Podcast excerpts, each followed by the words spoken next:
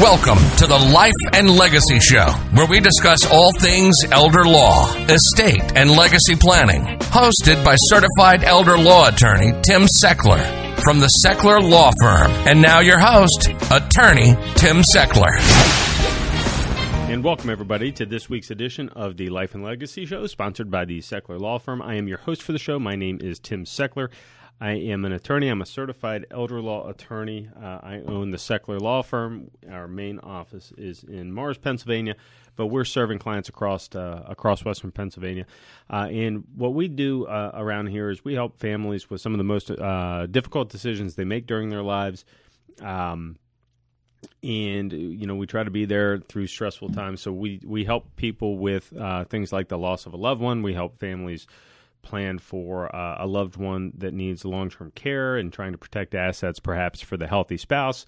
Uh, we uh, we also help young families try to determine what is the best way to plan uh, for your young kids if you're not around, and and so we uh, we deal with real life around here. We deal with some pretty difficult things, and it's things that you know people like don't like to think about. They don't want to talk about what happens if I'm not here and who's going to be there for my little girl, or they don't want to talk about you know mom is slipping and we, we need to have a conversation around what happens if we can't take care of her anymore. Uh, and and so we're here to sort of coach people through that and help them through that. And I use this radio show as sort of my little outlet to uh, to give you my thoughts on how some of this stuff works, uh, to give you what I think can uh, makes up a good estate plan rather than just having an estate plan. Um, and uh, and you know, it occurs to me that a lot of people like to do the planning. A lot of people feel good because they have a plan, um, and and it makes them feel good because they check the box of having done something. But you know, I don't. I'm not sure that's really the objective here, guys. Um, I think the objective is to make sure not only that we've done something, that we've done something really well. And and one of the things that really bugs me is is when families come in here and maybe I'm the second lawyer that they've been to, or or then uh, you know, or they did some planning several years ago with a different attorney, and they'll come in with, with documents and they'll say, "Oh, my guy uh, just did this simple will plan for us. How much is your simple will?" And and you know, we just need simple wills. And I, I always that always makes me cringe a little bit because the idea that all you need is a simple will and and uh, is is one that you need to make a decision after some education. Okay, so. Um, we need to understand like like I, I, I, like to explain to clients as we go through our educational process. Look i'm gonna i'm gonna show you the menu. I'm gonna show you the whole buffet. You you choose off of it what you would like to have but i'm not in here assigning that you're having chicken for dinner if, if what you would prefer is is shrimp. And, and so then the idea is at our firm and why i like doing this radio show is because i like educating people on their different options and the different risks and the different things that they can be thinking about. And if you'll engage in me in this conversation about what is the best thing to do for your family, not just the thing that's easiest to do for your family, then I think we can do awesome things together and we can take care of your family, take care of your savings. But um, I had a I, I do these workshops, right? And you should come check out one of the workshops. We do them uh, monthly up in uh, the Cranberry Mars area. Uh, we have some um, some coming up online, so you can find all about the workshops and, uh, if you want to do a Zoom webinar with me. Uh, we have one coming up always. Uh, you can find out about that at sechlerlawfirm.com. That's my website, S E C H L E R lawfirm.com. And if you go to the workshops tab there, you'll find all of our upcoming events, and, and you can come and ask me all the questions you want and, and learn you know, sort of my take on some of the technical things that I talk about here on the show. Um, but I had a fellow in the in the uh, in the workshop last week, and, and I'm walking through, you know, some different documents and some different things that we do and why we do them with our clients. And he says, "Well," raises his hand and says, "Well, I have a uh, I have beneficiary designations on everything. Aren't I good?" Uh, and so let me just explain what that means. Beneficiary designations. If you have a, uh, a financial account, an investment account, or a life insurance policy, uh, a lot of these accounts, you with your financial institution can name a beneficiary, and in the naming of the beneficiary, you're essentially telling that financial institution that when you pass away, here's where I want you to send the money. I want to send it to my kids, or I want to send it to whomever you name. Um, And beneficiary designations can work as part of an estate plan. Almost every estate, almost every client I have has some beneficiary designations on something. IRAs are required to have beneficiary designations. But here's the thing. No, I don't think the guy's okay. And and I told him, I said, well, I said, here, let me ask you a few questions before I just say, are you okay? Uh, are you concerned about this? Are you concerned about that? Let, let's have a let's have a meaningful conversation about what really keeps you up at night. Because what a beneficiary designation really does at its core, it's not even at its core. It's quite obvious. What it really does is it names who gets the stuff in the event that you pass away. You know that that's the one question a beneficiary designation answers is is who gets it. But aren't there some other questions we ought to be wrestling with? I mean, if if the only thing lawyers did, or if the only thing you needed to do in a estate plan is answer the question who gets it, that makes my job pretty easy. Right? But I can tell you, my job's not that easy, and because what we really wrestle with is we really wrestle with a whole lot of other questions. All right. So, for example, what happens if I go to the nursing home? What happens if if I uh, make this decision? What are the tax implications? What happens if I leave my money to my kid and my kid dies before me? Where's it going then? Is it going to his kids? Is it going to his spouse? What happens if those kids are little? What happens if one of my kids is in an accident and is disabled by the time it, that we're going to have uh, an inheritance? What happens if I leave my money to my kid and my kid uh, goes through a divorce after they receive their inheritance, or they pass away a couple years after uh, I do? What, is their money going to their spouse? Is their money going to the kids? And these are tough questions that we uh, we we want to teach you about because these are the things that people really want to plan for. You know, and, and what estate planning is really all about is is who is in control at a given point in time and who's got access at a given point in time. Uh, is it me? Is it my family? Is it my kids? Is it the government? Who's in control around here? Who's making the decisions and who can get to my stuff? and we use documents like wills and trusts and powers of attorney to answer those questions. Um, and so uh, with this, and but I think the gentleman's question is spot on because everybody is in this business, the the, the legal profession, the financial profession, the banking profession. Uh, there's this common idea that you need to put beneficiary designations on everything, and and why is that? Well, one of the reasons that people like to do beneficiary designations is because it's simple, right? Um, if I pass away and I've got my kid named as a beneficiary, he provides the right paperwork to the financial institution, he gets his money. Uh, so it's simple, it's relatively easy. Uh, and I, you know, we don't have to, but I think the real thing is right now, if I'm looking at doing an estate plan, I, not, I'm not really thinking about hitting the easy button for my kid. I'm thinking about hitting the easy button for myself. Oh, you mean I just have to put this kid's name on my account and then I don't have to think about this anymore? Well, that's, I'm going to do that. But look, is that really good planning? Like the fundamental question here isn't isn't should you use beneficiary designations or should you use a will or a trust. The fundamental question that we're wrestling with here is who do you want to be? Uh, are you are you the person that's looking for the easy button? And there's no shame in it. Look, you know, I, a lot of people go about it this way. But if if if you're the type of person who says, "Well, all right, I understand that that's easy, but there's a lot of things that's easy and it's not the best thing. Fast food is easy, but it's not the best thing. Um, what are the other options? Like, I, I don't want to just I don't want to just have the fast food. I, I don't want to just check the button that I've uh, that I've planned. I want I want a good plan. And when people tell me that they want a good plan, then then we get to engage in a good conversation about what that means, and, and we go through uh, a conversation about their morals and their values, and, and what are we trying to accomplish here, and what are the things that, that are on your mind at 3 a.m.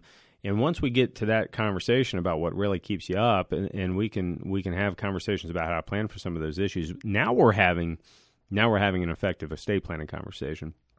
And a couple of common things. I've got a little bullet pointed list here of some things that that I'm seeing as trends for people wanting to plan for. Uh, and these these questions, these issues, are not issues that you can really plan for simply using beneficiary designations. Because the way I look at, a, at, at people that rely solely on beneficiary designations is, you're living in a fantasy world. I mean, you're you're living in Mayberry.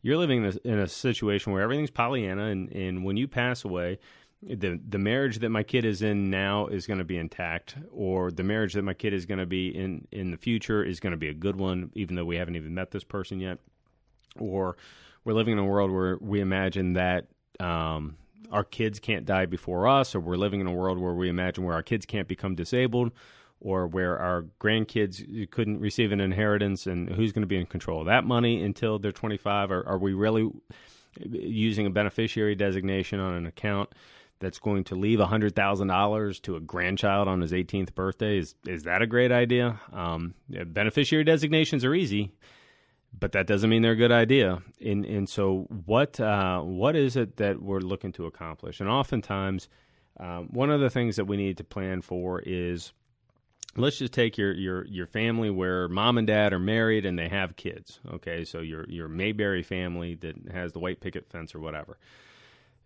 They have three kids. They want the money to go to the three kids. And so, but what happens if one of those kids dies before mom and dad? Because this happens. It, it, happens all the time. Um, now, that child leaves children. So, mom and dad, or my client has a grandchild or m- multiple. Well, okay. Where does the money go? Most of the time, the answer is the money goes to those grandkids. You know, if child A has passed away, give the money to child A's children. Great. But what if child A's children are eight, nine, ten years old? Who's in control of the money? Is it their mom? Is it their uncle? Uh, is it a professional?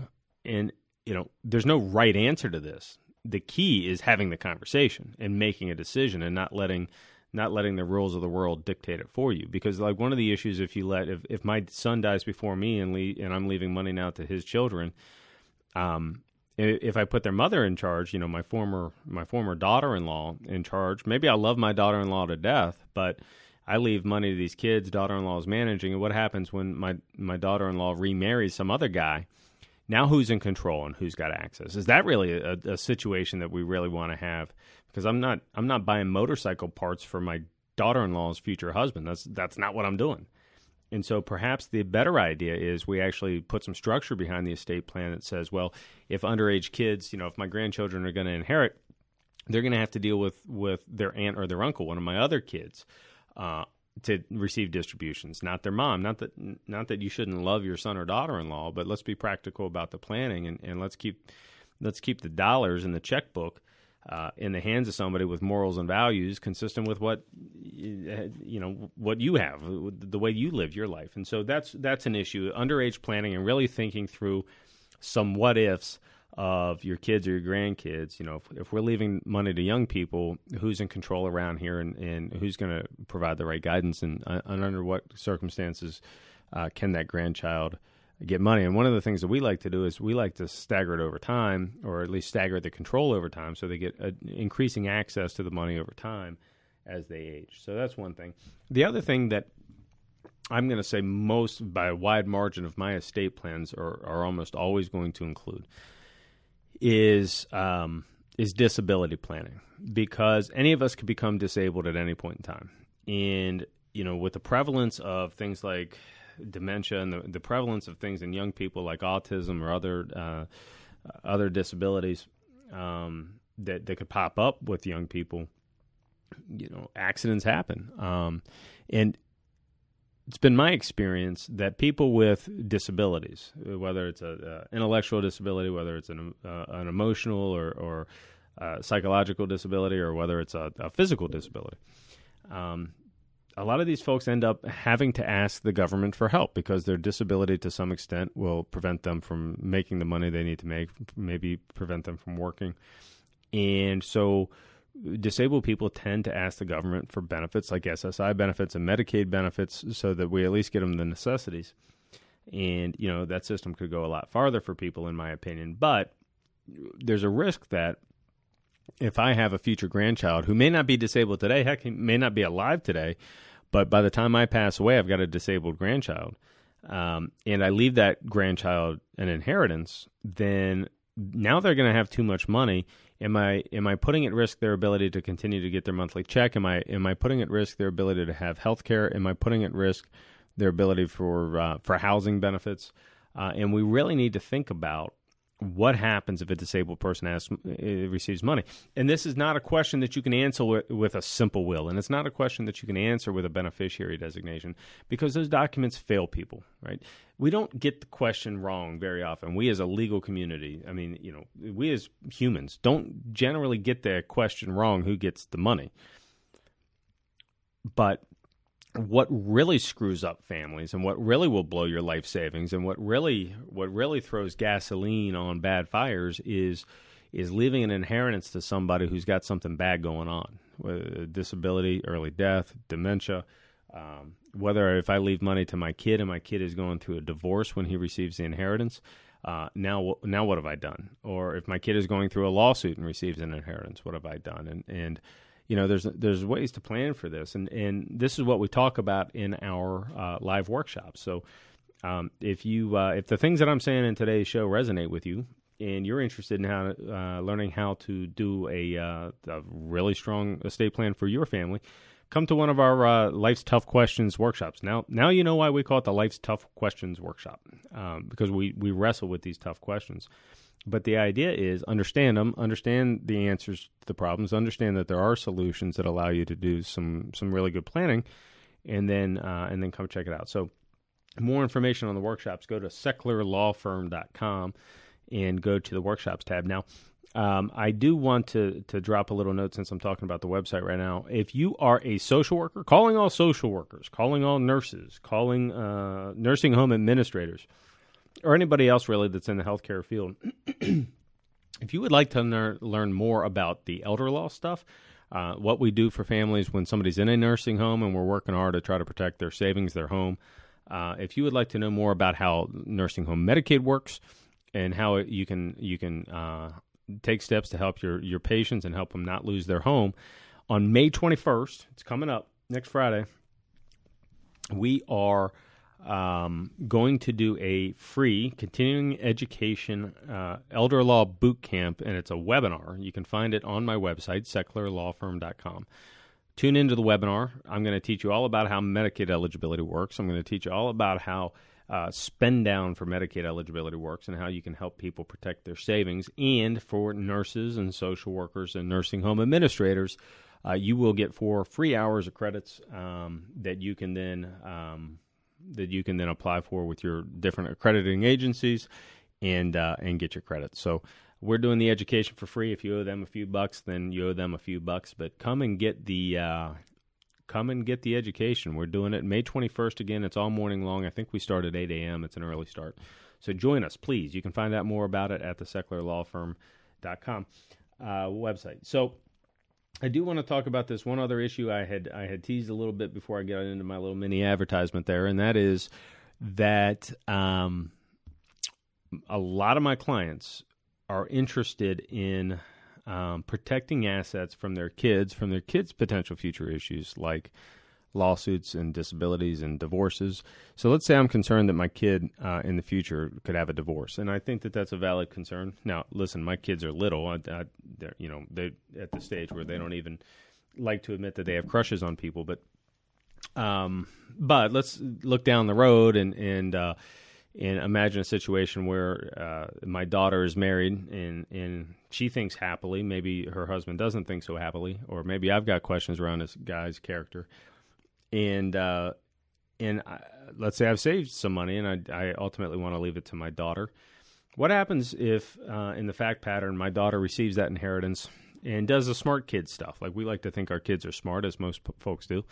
So my daughter uh, takes the money and pays off uh, the mortgage on the jointly held house with her husband, or she takes it and does some home repairs, or buys a minivan for all of my future little grandbabies, or um, or uh, I don't know, goes on vacations, and wh- whatever's left, um, the money goes into a joint investment account where she she lets the money grow, and her husband's name is on the account, and you know they're using the money as they see fit, and then a couple years later, uh, my uh, my daughter's husband. Um, decides that this marriage, this whole marriage thing, isn't for him anymore, and he files for divorce. What happened to that money? What happened to the money that I saved, that I worked hard for, that I did good estate planning to make sure that the government didn't get it, my kids got it, and my kid actually gets the leftovers. But what happens if she goes through a divorce thereafter? Because you know, like if you read the statistics, more than 50% of marriages end in divorce these days. So you've got marriages ending at a greater margin ending in divorce than in happiness. And I think we're being naive if we're pretending that that couldn't be our kids. Um, and so, what I like to do for folks who learn about this and and uh, and are concerned about it is we create what we call um, separate shared trust or beneficiary controlled trust. But essentially, your kids, or it could be your nieces and nephews if that's your world. But I just like to say kids. If it's your kids that are going to receive an inheritance, then um, that money goes into a trust for them that they have a small hoop or two that they have to jump through, but pretty painless, that they can get to the money whenever they want, but their creditors and predators and divorces can't. Um, so you can leave your kids an inheritance where they can get to the money, but the the would be wolves of the world cannot. And and you know that to me just seems like wow that's that's a pretty good idea. You know my my dad um, and I have a wonderful relationship, and I. Uh, I've never really gotten involved in his estate plan. There's this like family boundary thing that most lawyers don't like to cross. But if if anybody would ever ask me, let's say I, am going to make up that I have a rich uncle and he's going to leave me some money, and he would ask me, Tim, how would you like to receive your inheritance? Would you like to have it outright, or would you like to have it in a trust where you can access the money over time? But your would be creditors and predators and lawsuits and divorces and whatever can't get to the money. I'd say, well, uncle, it's nice that you're leaving me money but uh, yeah, I'd like to have it in a trust. You're telling me there's a there's a vehicle in which I can receive my inheritance.